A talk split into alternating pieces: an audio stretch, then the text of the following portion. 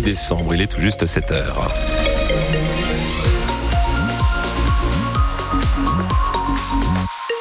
Allez, à 7h, nous regardons déjà vos conditions de circulation en temps réel. Comment ça roule? Eh ben de manière, un petit peu compliqué quand même sur les grands axes de circulation actuellement. Vous êtes assez nombreux. Euh, sur la 25 depuis Stenwerk en direction de la métropole lilloise jusqu'à Capinghem, c'est assez euh, bouché la Attention, soyez prudents. On nous signale quand même jusqu'à 25 minutes de temps de parcours supplémentaire. Sur 1 aussi, vous n'êtes pas en reste depuis le nœud d'Ourge en direction de la métropole lilloise jusqu'à notamment eh bien Attiche et puis dès que vous passez ce secteur-là, c'est beaucoup plus fluide. On nous signale aussi des premiers ralentissements sur la 23 en direction de la métropole lilloise entre Orchy et Templeuve en PVL. Et puis je vous rappelle aussi euh, ce gros problème hein, sur la 26 dans le sens Reims-Calais. Deux kilomètres avant la sortie de l'Hilaire, il y a toujours ce véhicule léger sur le toit. Euh, je pense que les secours sont actuellement euh, sur place pour arranger la situation. Nous ferons un point complet encore et toujours pendant cette matinée jusqu'à 9h. Voilà, merci Ludo de nous avoir appelé 03 55 89 89. Vous aussi, vous êtes un petit peu nos, yeux sur les routes, vous nous appelez pour nous signaler quoi que ce soit. La météo de ce lundi, mon cher Stéphane. Ça va être de la grisaille tout au long de cette journée. Un temps, ceci dit, plus doux que la normale, 8 à 11 degrés attendu cet après-midi. Et dans l'actualité de ce lundi, un congé menstruel est désormais en vigueur à la ville d'Arras. C'est-à-dire la possibilité pour les femmes qui ont des règles douloureuses de bénéficier d'un arrêt de travail, 100 jours de carence. À Arras, ça pourra aller jusqu'à 10 journées dans l'année. Ça concerne des femmes qui peuvent souffrir notamment d'endométriose. Sans être atteintes d'une telle maladie, des aménagements seront aussi possibles pour pouvoir travailler chez soi. Ce nouveau dispositif, il vise aussi finalement à rendre plus visible ce type de pathologie que cachent encore beaucoup de femmes, Lison Bourgeois. Parler des douleurs liées aux règles, ce n'est pas si facile dans une discussion entre collègues. En entreprise peut-être, mais surtout dans la vie de tous les jours. C'est tabou bien sûr. Karine Tillard est l'une des 550 agentes de la ville d'Arras. Nombre de femmes posent congé parce qu'elles souffrent et ne disent pas pourquoi. Parce qu'elles n'osent pas, parce qu'elles ont peur du regard de l'autre, parce qu'elles ont peur de remarques. Donc c'est douloureux physiquement, mais ça peut être douloureux psychologiquement aussi. Une parole qui commence à se libérer selon Malika Kassa. Elle est la directrice des ressources humaines de la ville. On a des questions très très concrètes, c'est comment ça va se passer. Donc on renvoie vers la médecine du travail qui nous confirme si oui ou non ça relève de règles pathologiques et si oui, comment on le met en place concrètement pour cette femme-là en particulier. Des questions qui ne viennent pas uniquement des premières concernées, mais aussi d'autres agents de la ville comme Clément Emery. On a tous euh, autour de nous euh, des femmes qui peuvent subir les conséquences euh, liées à la souffrance menstruelle, donc c'est important que cette souffrance-là elle soit prise en compte. Ça sert à l'intérêt individuel, mais aussi l'intérêt commun. Sur une durée d'un an, les femmes peuvent demander jusqu'à 10 jours de congés supplémentaires en cas de douleur pathologique confirmée par un médecin. Pour des douleurs importantes mais plus faibles, des aménagements sont également prévus. Le reportage de Lison Bourgeois s'est à retrouver aussi sur francebleu.fr. Les proches de Ryan se sont réunis hier à Lille. Ils étaient une soixantaine pour rendre hommage au jeune homme de 20 ans mort noyé dans la Deule en août dernier. Son corps avait été retrouvé au niveau du jardin Vauban. Accident ou suicide selon les enquêteurs qui privilégient ces pistes. La famille n'y croit pas. Elle craint une, une agression. Salut. Euh, néanmoins, les aménagements qui ont déjà été réalisés comme des caméras de surveillance, mais réclament davantage pour plus de sécurité. Un Syrien de 30 ans mis en examen et incarcéré hier après le naufrage d'un bateau de migrants dans la nuit de jeudi à vendredi au large de Grand-Fort-Philippe. Un migrant euh, qui était décédé, deux autres potentiellement portés disparus. Quelques heures après, un deuxième bateau avait coulé au large de la plage de Sangatte, faisant un mort également. Et là aussi, un passeur présumé a été interpellé, un Irakien de 33 ans qui est toujours en garde à vue. 10 tonnes de déchets jetés illégalement dans la nature dans les Hauts-de-France et en Lorraine. Pendant deux ans, un réseau international de trafiquants présumés de déchets est jugé à partir d'aujourd'hui au tribunal correctionnel de Lille. Et 10 personnes sont sur le banc des prévenus pour avoir réalisé de fausses factures, envoyé des déchets de Belgique vers la France.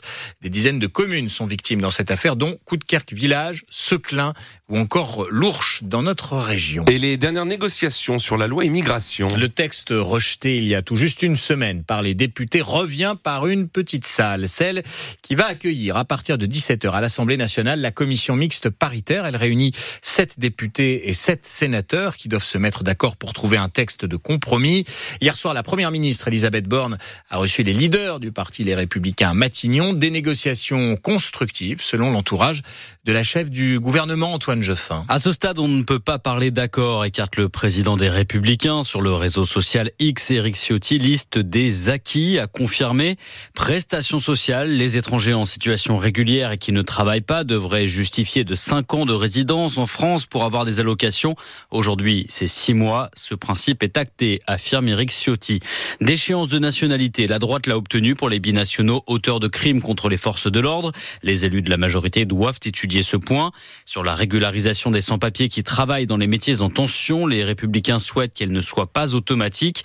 Enfin, sur l'aide médicale d'État, des soins gratuits à 100% pour les sans-papiers.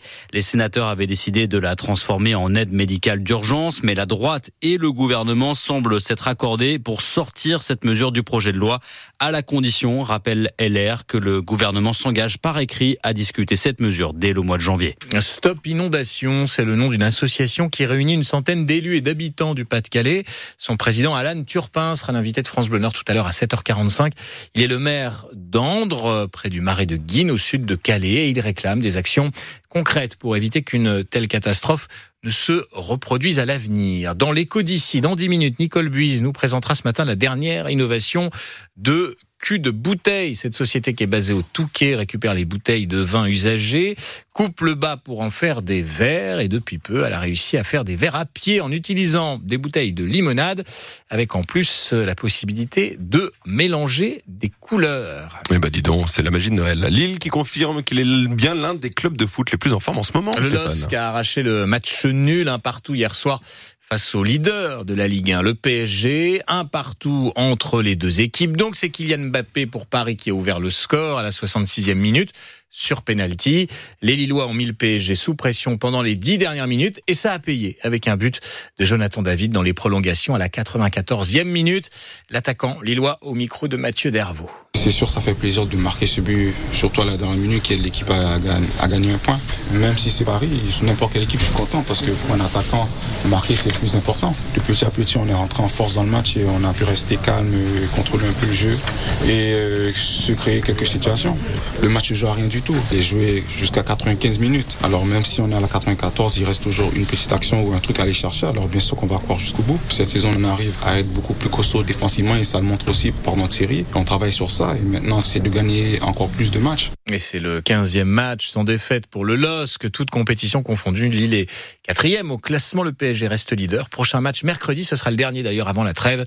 Lille se déplacera à Strasbourg, les Lensois joueront à Nice, les 100 et or qui connaîtront à partir de 13h leur adversaire pour le match de barrage pour les huitièmes de finale de la Ligue Europa. S'ils ont de la chance, bah, ce sera par exemple Karabakh, le club d'Azerbaïdjan ou encore le Sparta Prague qui semble à leur portée.